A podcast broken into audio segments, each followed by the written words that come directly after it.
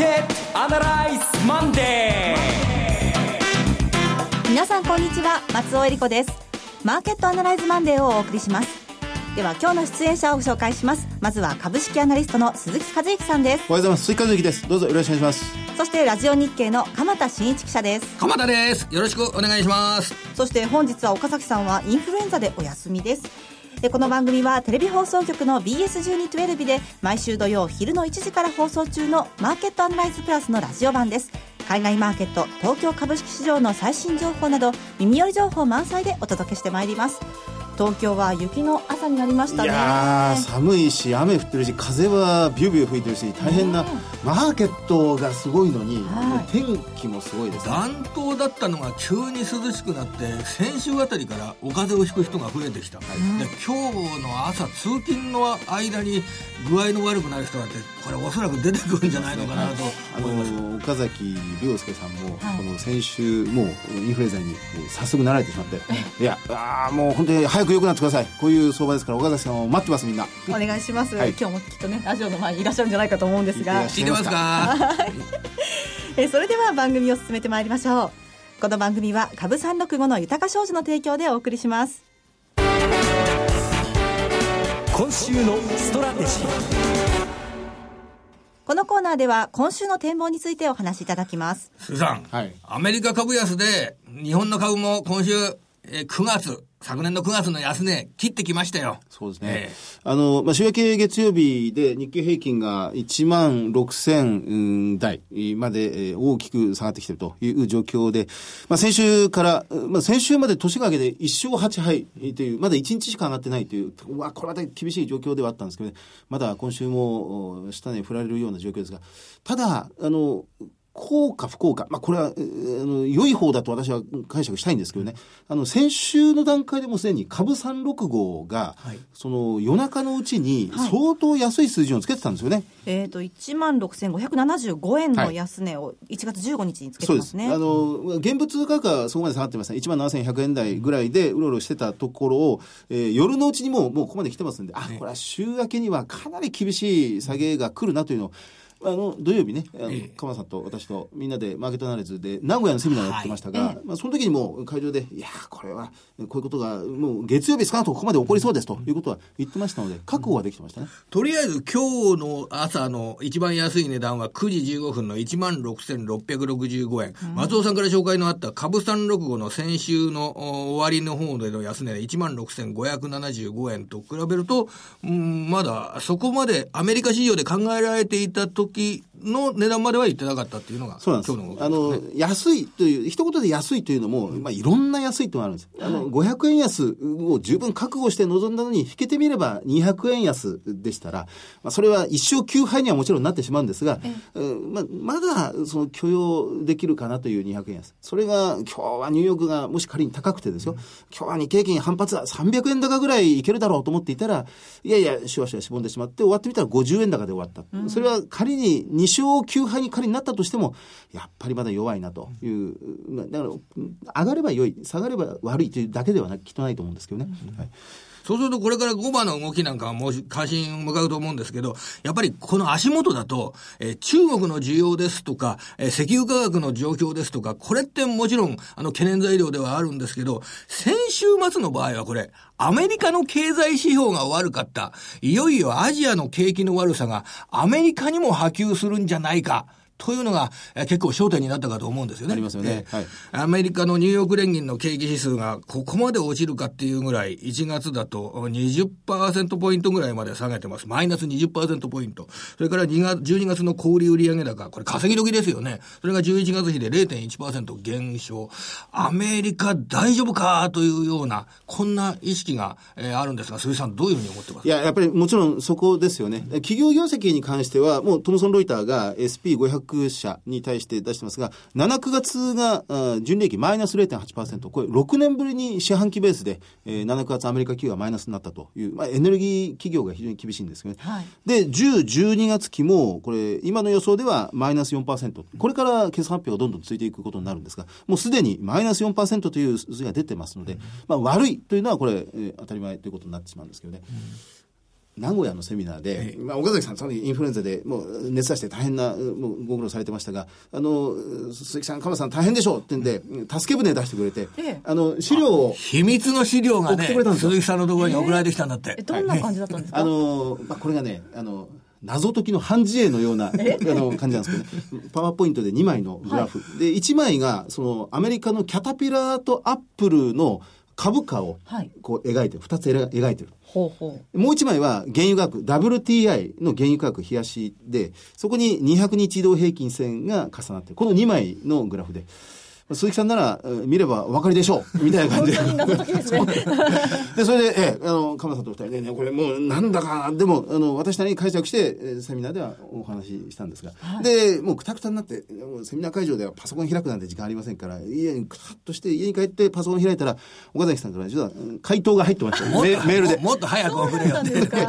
ええで、要は、あの、セミナー会場でも私たちなりにね、解釈してお話ししたんですが、要は、アップルとキャタピラーという、キャタピラーという世界最大の、うん最高の感度の高い景気敏感株。および世界最大の時価総額を誇る、および世界最高の売れ筋商品を持っている、まあ、製造業ええ。これが多少のタイムラグを置いて、2つとも株価がドーンと今下がっているという状況は、これはまだアメリカであり、かつ世界が、やっぱり企業業績が相当下向いてる。はいで、この2つの株価が上向きになるまでは、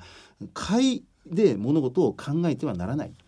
順番からすると、キャタピラーの方が先にこう下がってきてますよね。はいだからそうすると、順番からすると、キャタピラーの方のあの回復の方が先に来るっていうような形なんでしょうかね。シクリカル的に動く、まあ、通常の原理原則で当てはめれば、まずキャタピラーの方が株価がそこで反転してはい上がり始めて、遅れてアップルのような製造業が、おまあ、上昇する。で、その頃には世界全体がもう少し新しい事態展開を迎えているということなんですが、今、両方とも下がってる最中ですので、えここでは、うまあ、安いところ来たんじゃないかな。株価水準は随分下がったから、そろそろなんかいい銘柄って、まだそれには少し時間的には早いだろうということが、まず一つですね。アメリカのインテルの決算が先週発表されて、それでインテルの金曜日の株価がこれ9%ぐらい下落してる。そうなんですよね12月っていわゆる本決算ですよね。で、1年後のお見通し、新しい年度の見通し、インテルでは売上高で、これ M&A 効果もあるんですけど、5%から9%ぐらいの増収見通しっていうのを出してるんですよ。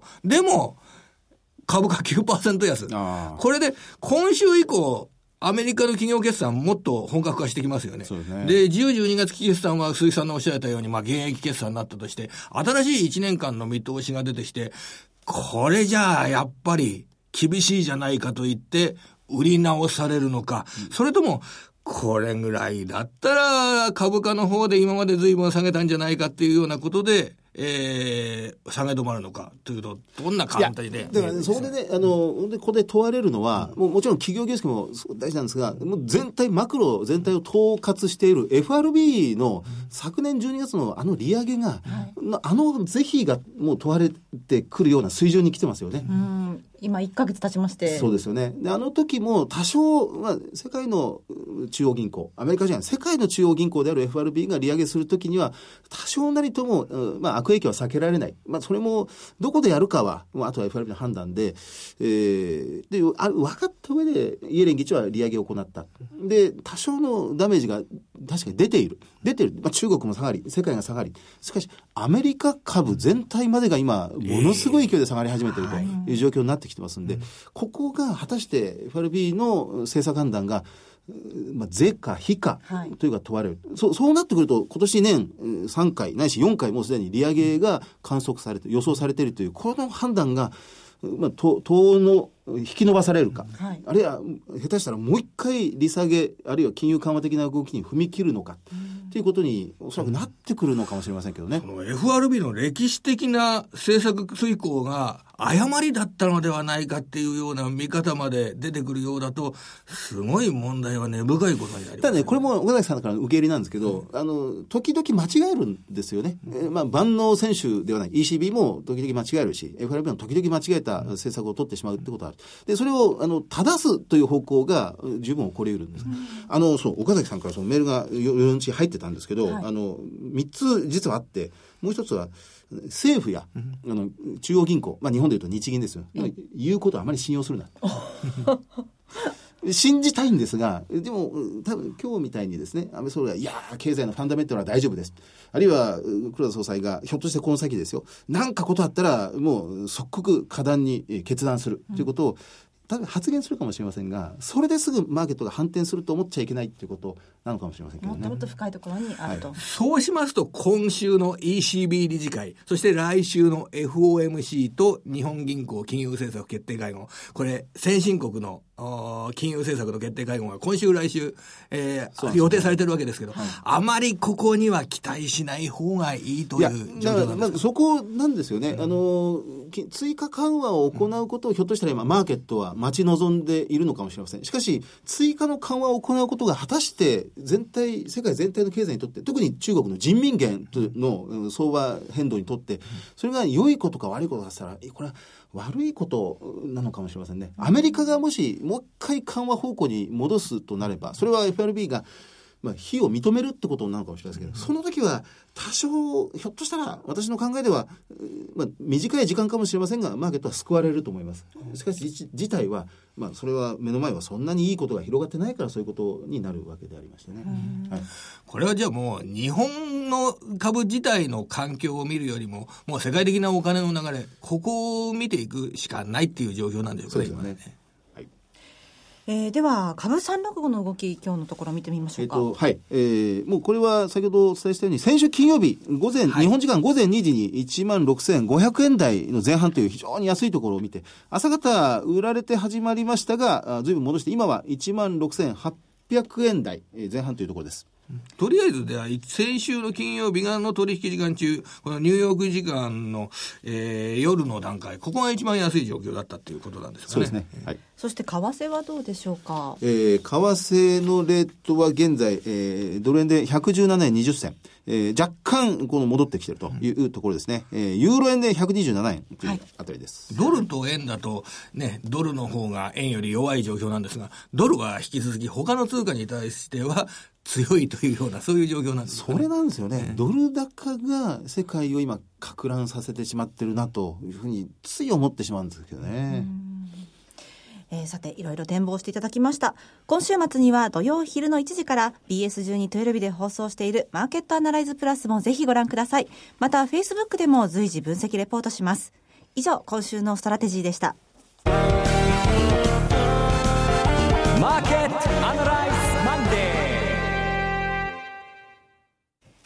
それではここで株365の豊か商事からのセミナー情報をお伝えします。岡崎亮介さんがご登壇されるセミナーを3つお伝えします。1月30日、宇都宮で豊か商事資産運用セミナー in 宇都宮が開催されます。12時半会場、午後1時開演です。第1部では岡崎さんが株式をテーマにご講演され、第2部では遠蔵こと田代岳さんによる為替セミナーが開催されます。宇都宮の会場は JR 宇都宮駅西口目の前にあります地産ホテル宇都宮富士になります。ご応募のご連絡先は豊か商事宇都宮支店フリーコール0120-997-365 0120-997-365受付時間は土日祝日を除く9時から午後8時です。株式と為替の話両方が聞けるセミナーとなっています。宇都宮、栃木にお住まいの方はもちろん、北関東にお住まいの皆さんもふるってご応募ください。そして2月13日土曜日は名古屋で豊か商事資産運用セミナー in 名古屋が開催されます。日程は12時半会場午後1時開演です。第1部では岡崎さんが株式をテーマにご講演され、第2部では遠蔵こと田代岳さんによる為替セミナーが開催されます。そして第3部は東京金融取引所担当者と岡崎さんの特別セッション、クリック株365の概要と特徴、高金利通貨トルコリラの魅力についてです。会場は JR 名古屋駅新幹線口にありますイモン名古屋ビル8階 TKP ガーデンシティ名古屋新幹線口カンファレンスホール 8A です。ご応募のご連絡先は豊か商事名古屋支店フリーコール0120-174-365 0120-174-365受付時間は土日祝日を除く午前9時から午後8時です。東海地区にお住まいの皆さん、ふるってご応募ください。そして最後は2月20日土曜日、愛媛県松山市です。豊か商事資産運用セミナー in 松山が開催されます。日程は2月20日土曜日12時半会場1時開演です。第1部では岡崎さんが株式をテーマに講演。第2部では遠蔵こと田代岳さんによる為替セミナーが開催されます。会場は JR 松山市駅にありますプログレッソイベントルームパークになります。ご応募のご連絡先は豊か商事松山支店。フリーコール0120-125-365 0120-125-365受付時間は土日祝日を除く午前9時から午後8時です。愛媛にお住まいの方はもちろん、四国にお住まいの皆さん、ふるってご応募ください。以上、株365の豊商事からセミナー情報でした。続きまして、毎週土曜日午後1時から放映中の BS1212 マーケットアナライズプラスからのセミナー情報です。まず、九州の熊本でのセミナーです。リアルマーケットアナライズ2016ブランニューエクスペリエンス in 熊本2月6日土曜日熊本市国際交流会館での開催です。BS1212 のマーケットアナライズプラスのホームページよりご応募できます。初の熊本でのリアルマーケットアナライズとなりますが、鈴木さん、どんなセミナーになりますか？はい、あの、これはもう岡崎さんは元気になられてるので、正直、鎌田さんも、ね、お越しいただきますからね。はい、熊本です。えー、もう銘柄たくさん出して、えー、いいのを探していきましょうね。はい、こちらの応募方法は BS1212B マーケットアナライズを検索していただきまして、番組ホームページからリアルマーケットアナライズの応募フォームにご記入いただくか、お電話でご応募ください。電話番号は0120-935-055 0120-935-055です。締め切りは1月25日です。次は3月19日土曜日、東京のセミナーです。リアルマーケットアナライズ2016ブランニューエクスペリエンス in Japan を開催いたします。日比谷公会堂で最大2000人収容の会場です。番組ホームページから応募フォームにご記入いただくか、お電話でご応募ください。電話番号は0120-953-255 0120-953-255です。通話料無料、自動音声応答サービスにて24時間ご応募を受けたまっております。締め切りは3月7日です。おかけ間違いのないようにお願いいたします。また、応募はお一人様1回限りでお願いいたします。個人で複数応募いただいても無効となりますのでご了承ください。以上、BS1212 マーケットアナライズプラスからセミナーのお知らせでした。最後に BS1212 から番組のご紹介です。時代を彩った珠玉の名曲をジャズアレンジでお届けする本格音楽番組、火曜ナイトジャジーなライブショーが、いつでも無料の放送局 BS1212 で毎週火曜夜9時から放送中。1月のゲストは八代亜紀さんが登場。八代さんの代表曲、船歌。名曲、女港町を豪華なジャズアレンジで皆様にお届けします。八代さんの歌唱力に酔いしれてください。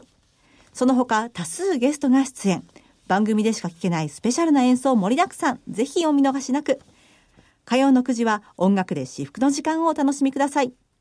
チャンネルの見方がわからない方はカスタマーセンターへお電話ください。オペレーターが視聴方法をわかりやすくお教えします。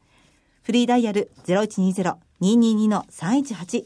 0120-222-318 BS1212 カスタマーセンターまで。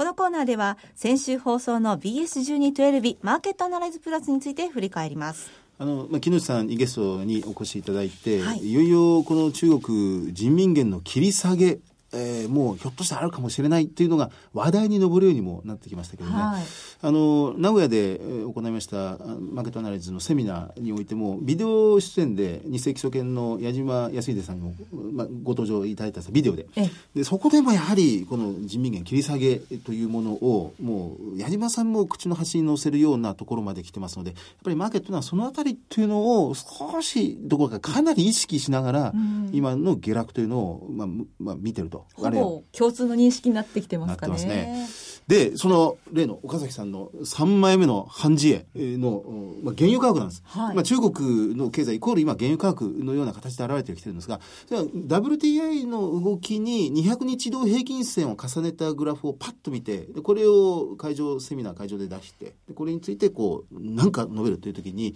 鎌ともね、全部やったんですが、要は、あの、だ、200日移動平均線がもうすでに下がり始めてるんですよ。下がり始めても相当な期間が経ってるんです。はい今、原油価格は30ドルを割り込んだ WTI。で、200日同平均線が48ドルぐらいなんです。で岡崎さんはこの48ドルを上回るまで、要は日々の動きが200日移動平均線を上回るまでは、この原油価格は下げ止まりとはとても言えないから、まあ警戒して、そういうスタンスでもう世の中を組み立てていけというまことをだまだ続くということです続くということですね。で、私ももちろん、あの、そのような形を、こう、グラフ1枚見て述べられることって大体やっぱりそういうところでした。ええはい。200日前の数字を今の値段が超えてくればいいんです。200日前っていうと去年の4月の頭ぐらいで、あ結構前になりますねはい。あの、原油価格は50ドルだったんです。はで、去年の5月から6月以下で、それは60ドルぐらいだったんですよ。あはいで、7月もそれぐらいの水準ですから、これ今から向こう4ヶ月間ぐらい、その200日前の応答日というのはずっと毎日ずれていくんですけど、4ヶ月は50ドルから60ドルぐらいの水準で動いてくる。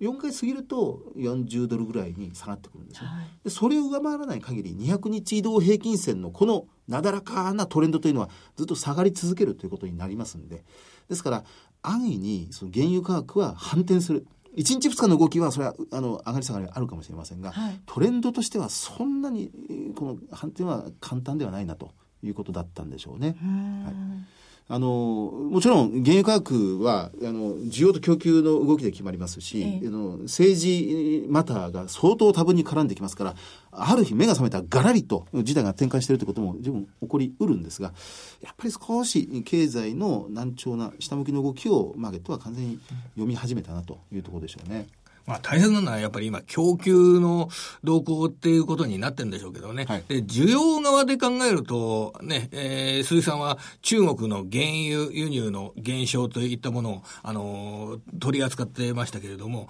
それで今年、今週の火曜日に中国の10、12月期の GDP をはじめとする多くの経済指標が発表されますが、この状況、えー取引時間中に、日本の取引時間中に明らかになってきますが、マーケットへのインパクトっていうのは火曜日の状況ではいかがでしょうかこれはね6.9%に対して上か下かっていうとその7、9月期の GDP が6.9%なんですね。そうですそうです10、12月期。自動車販売なんかは結構回復している時期ですけど。小型車の販売、相当手こ入れしましたからね。ですから、まあ、若干良くなってるっていうことも起こりうるんでしょうけどね。しかし、その1期2期のプラスマイナスで、えー大きな体制というのは、少し判断できないなっていうのが、すいません。ごにょごにょしたことばっかり言ってますが。で、日本企業の決算については、これ、